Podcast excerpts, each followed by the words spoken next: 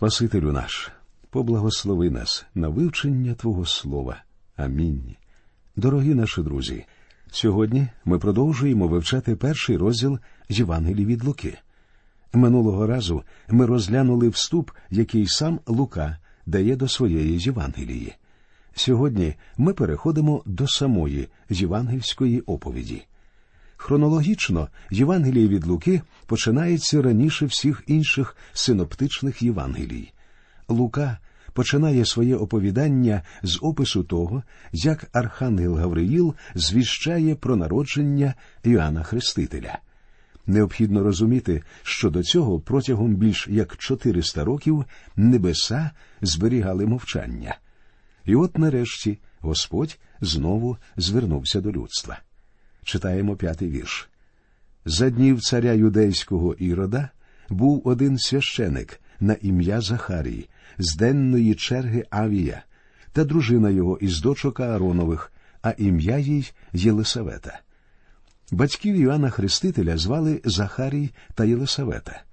Ім'я Захарій перекладається як Бог пам'ятає, а ім'я Єлисавета означає його клятва. Якщо скласти обидва імені разом, то вийде Бог пам'ятає свою клятву. Питається, коли саме Бог дав цю клятву і що це була за клятва? Відповідь на це питання ми знаходимо у 88-му псалмі, у віршах 35 по 38.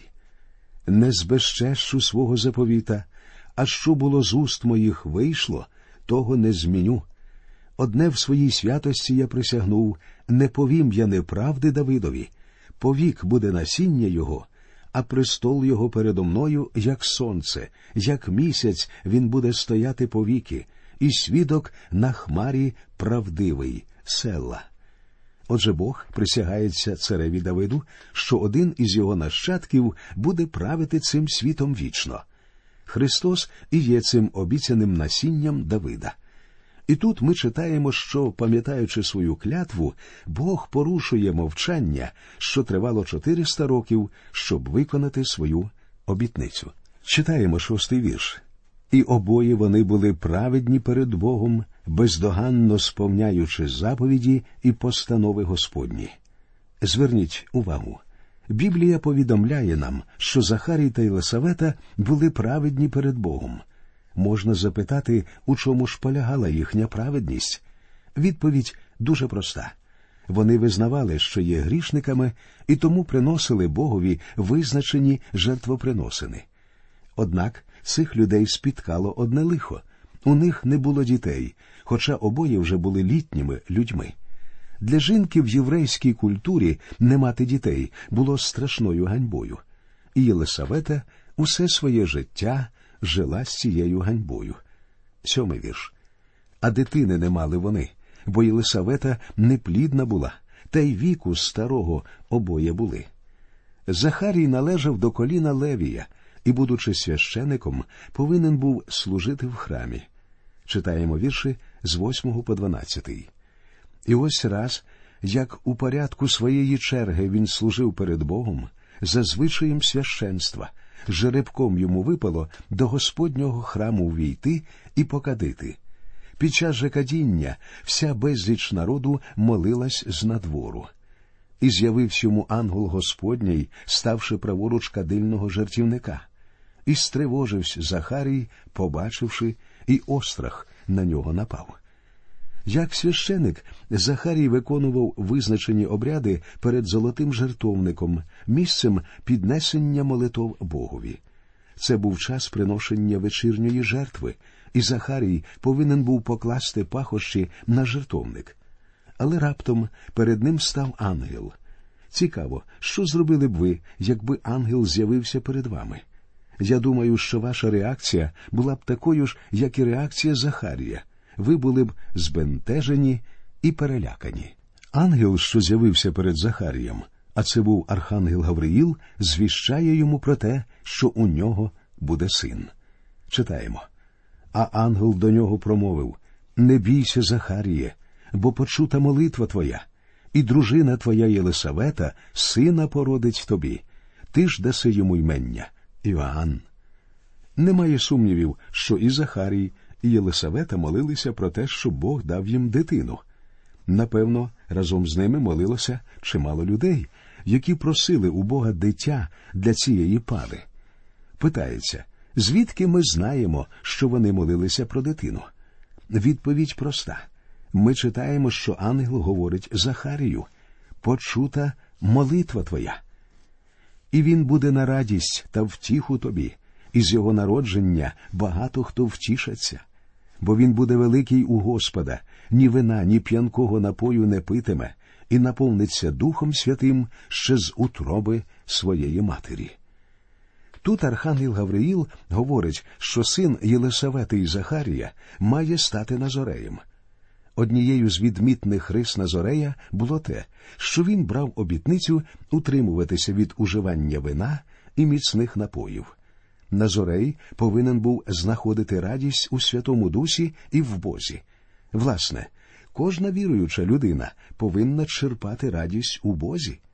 Саме тому апостол Павло у посланні до Єфосян в п'ятому розділі, 18-му вірші говорить І не впивайтесь вином, в якому розпуста, але краще наповнюйтесь духом. У наші дні чимало людей звикли шукати розраду в пляшці, і їм не зрозуміло, як можна радіти в Господі. Навіть багатьом християнам потрібна зовнішня штучна підтримка для того, щоб мати сили жити далі в цьому світі.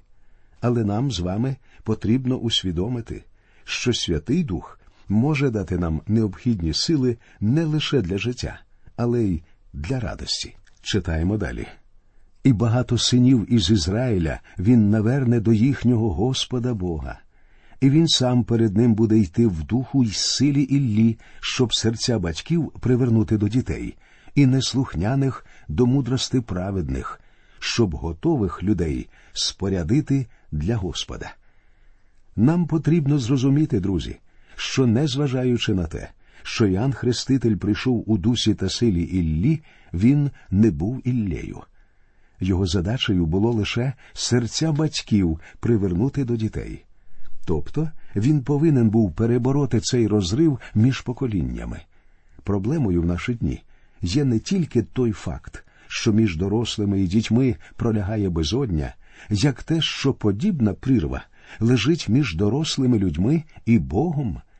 Якби дорослі мали належні взаємини з Богом, вони зуміли б уникнути багатьох проблем, що існують між ними і молодим поколінням. І промовив Захарій до Ангола. І з чого пізнаю я це? Я ж старий, та й дружина моя вже похилого віку. Подумайте, друзі, ми бачимо, як людина, яка, крім усього іншого, ще є священиком, звертається до Бога в молитві. Щойно, стоячи біля жертовника цілопалень, він молився, щоб Бог дав йому сина. Але коли Бог відповідає Захарію через архангела Гавриїла, що він буде мати сина, Захарій відразу запитує І з чого пізнаю я це? Більше того, Захарій відразу ж починає заперечувати, що це неможливо, тому що він сам старий, і його дружина вже похилого віку. Хоча щойно він молився про сина. Подумайте, друзі, вам ніколи не доводилося молитися подібним чином. Ви просите у Бога чогось, але самі при цьому не вірите в те, що Господь відповість на ваше прохання. Власне, у цьому і полягає одна з причин, чому ми часто не отримуємо відповідей на наші молитви. У нас просто немає віри. Дана ситуація з Захарієм є цілком зрозумілою і досить повсякденною, тому що і я часом молюся так само, як Захарій. Читаємо 19-й вірш. А ангел прорік йому у відповідь Я Гавриліл, що стою перед Богом. Мене послано, щоб говорити з тобою і звістити тобі про цю добру новину. Боже Слово несе на собі печатку Бога і Його влади. Те, що говорю вам я або хтось ще, є не настільки вже важливим. По справжньому важливо лише те, що говорить нам Писання тому що сам Бог звертається до нас через своє слово.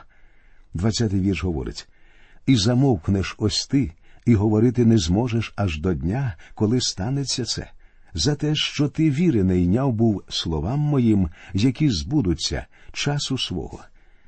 Отже, Захарій через свою зневіру втратив мову. Друзі, зневіра завжди повинна бути німою. Справа в тім, що невіруючій людині нічого сказати, а тому той, у кого немає віри, повинен мовчати. Однак у наші дні чимало людей голосно звіщають про свою зневіру, хоча їм краще було б мовчати. Нехай говорить той, у кого є віра в Бога, і кому є що сказати. Читаємо вірші 21 та 22. А люди чекали Захарія та й дивувалися, чого забарився він у храмі.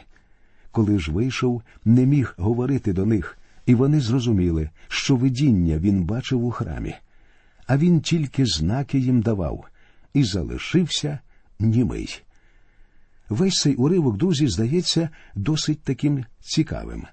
Тільки подумайте після чотирьохсот років мовчання Бог звертається до людського роду, але та людина, що першою почула голос Всевишнього, не хоче повірити.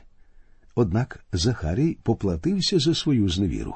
Спробуйте уявити собі, як Захарій намагався пояснити тим людям, що зібралися в храмі, що саме з ним трапилося, не маючи можливості сказати цього. Як би ви стали пояснювати людям, що побачили ангела, не маючи можливості висловити це словами? Просто уявіть собі всі ті жести, що доводилося робити Захарію у спробах пояснити свій стан. Читаємо 23-й вірш. І як дні його служби скінчились, він вернувся додому свого. Порядок служіння священиків у храмі встановив ще цар Давид. Усі священики відправляли релігійні обряди в храмі по черзі. Кожен з них служив протягом визначеного часу, після чого поступався місцем іншому, а сам повертався додому на відпочинок. І таким чином священики в храмі весь час міняли один одного. Однак, за встановленим порядком, Захарій змушений був закінчити своє служіння, навіть позбавившись мови. Читаємо далі. А після тих днів зачала його дружина Єлисавета і таїлась п'ять місяців, кажучи так для мене Господь учинив за тих днів, коли зглянувся він, щоб зняти наругу мою між людьми. Єлисавета в зв'язку зі своїм станом залишалася на самоті протягом декількох місяців. І я думаю, що ситуація була досить цікавою, тому що бідний, онімілий Захарій змушений був без кінця слухати свою щасливу дружину, яка постійно повторювала, що у них нарешті буде син. Далі ми читаємо опис другої чудової події цього розділу звіщання про майбутнє народження Ісуса. Тепер події переносяться з Єрусалиму в Назарет. Через шість місяців після того, як Гавриїл з'явився перед Захарієм, він прийшов до Марії. Читаємо 26 та 27 вірші. А шостого місяця від Бога був посланий ангел Гавриїл у Галілейське місто, що йому на ім'я Назарет до діви, що заручена з мужем була, на ім'я йому Йосип із дому Давидового, а ім'я діві Марія. Зверніть увагу, що двічі у 27-му вірші Марію названо Дівою. І слово Боже, друзі, зовсім однозначно стверджує, що Господь Ісус Христос був народжений саме від Діви. Коли невіруюча людина заявляє, що не вірить у непорочне зачаття і народження Ісуса від Діви, я нічого не маю проти цього. Але якщо людина починає стверджувати, що Біблія зовсім не говорить про народження від Діви, я починаю заперечувати. Я скажу відверто, що той, хто стверджує подібні речі, є або зовсім безграмотною людиною або погано уявляє собі основи анатомії людини. Варто пам'ятати, що Лука був лікарем, і саме він дає нам найдетальніший опис усіх подробиць появи Ісуса. Читаємо 28-й вірш. І, ввійшовши до неї, промовив Радій, благодатная, Господь із тобою. Ти благословенна між жонами. Цей вірш говорить нам про справжнє положення, яке займає Марія, тому що ангел говорить ти благословенна між жонами. Однак слід зазначити, що Марія благословенна між жонами, а не стоїть вище усіх жінок. Тобто Марія зовсім не була піднесеною над усіма жінками, навпаки, вона піднесла весь жіночий рід. Така її роль, друзі. Ми знаємо, що жінка принесла гріх у цей світ, але потрібно пам'ятати, що саме жінка дала світові Спасителя. 29 вірш. Вона ж затривожилась словом та й стала роздумувати, що б то значило це привітання. Марія занепокоїлася, почувши слова ангела. Кожного разу, коли надприродне стосується повсякденного, людина відчуває страх. Одна моя знайома якось сказала мені, що вона не вірила в духів і привидів, поки на власні очі не побачила примару. Я думаю, що реакція Марії була дещо схожою. Повірте, друзі, якби ви побачили ангела, ви теж, мабуть, злякалися б. Я особисто був би страшно наляканий, побачивши перед собою небесного посланця. Читаємо далі. А ангел промовив до неї Не бійся, Марія, бо в Бога благодать ти знайшла. І ось ти в утробі зачнеш, і сина породиш, і даси йому ймення Ісус. Він же буде великий і сином Всевишнього званий, і Господь Бог дасть йому престола його батька Давида. І повік царюватиме він у домі Якова, і царюванню його не буде кінця. Це досить зрозуміла мова, друзі, і ці слова важко витлумачити якось інакше. Ті, хто заперечують факт непорочного зачаття і народження Ісуса від Діви Марії, не вірять також і в те, що Господь одного разу сяде на престолі Давида. Однак немає сумнівів, що все написане тут має буквальний зміст. Ісус дійсно буде царювати над домом Якова, і його царство буде вічним. А Марія озвалась до ангела. Як же станеться це, коли мужа не знаю? Як ми бачимо, Марія була першою, хто засумнівався в можливості народження Ісуса від неї. Вона сама говорить ангелові, як же станеться це? Треба сказати, що ми і донині не знаємо, як саме це відбулося. Однак Лука приводить нам відповідь Гавриїла. І ангел промовив у відповідь їй Дух Святий злине на тебе, і Всевишнього сила обгорне тебе. Через те то і святе, що народиться, буде син Божий. Жоден чоловік не мав ніякого відношення до народження Ісуса Христа. Ми читаємо в книзі Левит, що, народивши дитину, жінка ставала нечистою, тому що приносила у цей світ ще одного грішника. Але ангел говорить Марії, що її дитя буде святе. Результатом союзу чоловіка і жінки є дитина, що має гріховну людську природу. У 50-му псалмі, в сьомому вірші Давид говорить Отож я в беззаконні народжений, і в гріху зачала мене мати моя. І лише за допомогою непорочного зачаття і народження від Діви Марії Бог привів у цей світ свого святого Сина. От чому син Марії був особливою людиною. Ви, звичайно, можете заперечувати факт народження Господа Ісуса від Діви Марії, якщо вам цього хочеться. Якщо ви не є віруючою людиною, ви будете цілком природно не вірити в це чудо. Але якщо ви вірите в Слово Боже, ви сприймете це як факт чудесного народження нашого Господа і Спасителя Ісуса Христа. Знаєте, чому це дитя буде називатися Сином Божим? Тому що це і є Божий син. Пам'ятаєте, що Лука, будучи лікарем, підходить до своєї Євангелії з наукового погляду. Лука говорить, що він досліджував життя Ісуса з Назарету і дійшов висновку, що Ісус це Бог. Лука приходить до тих же висновків, що й апостол Іоанн у своїй Євангелії, хоча використовує при цьому зовсім інший підхід. Лука використовував просту і зрозумілу мову для того, щоб розповісти про свої дослідження.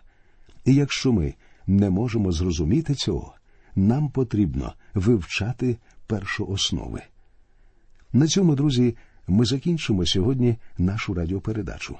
Наступного разу ми завершимо вивчення першого розділу Євангелії від Луки. Всього вам найкращого, до нових зустрічей, і нехай Господь рясно благословить усіх вас.